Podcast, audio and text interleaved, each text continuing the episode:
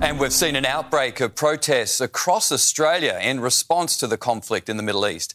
The New South Wales Premier saying it's already cost a million dollars just to staff enough police during the rallies.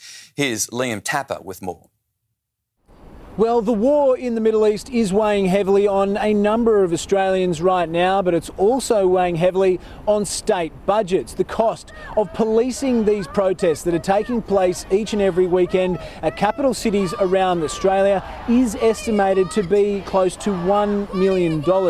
Here at Hyde Park on the weekend, there was some 50,000 pro Palestinian supporters in attendance. That means that hundreds of officers need to be here simply to keep the peace. The state government here in New South Wales, it says that it simply can't keep up with the cost of manning these events. The need for police at these events, though, has been highlighted in recent days with those distressing scenes that we saw in Caulfield on Friday night. Calls now not simply for that $1 million price tag to help the situation, but community leaders to step in.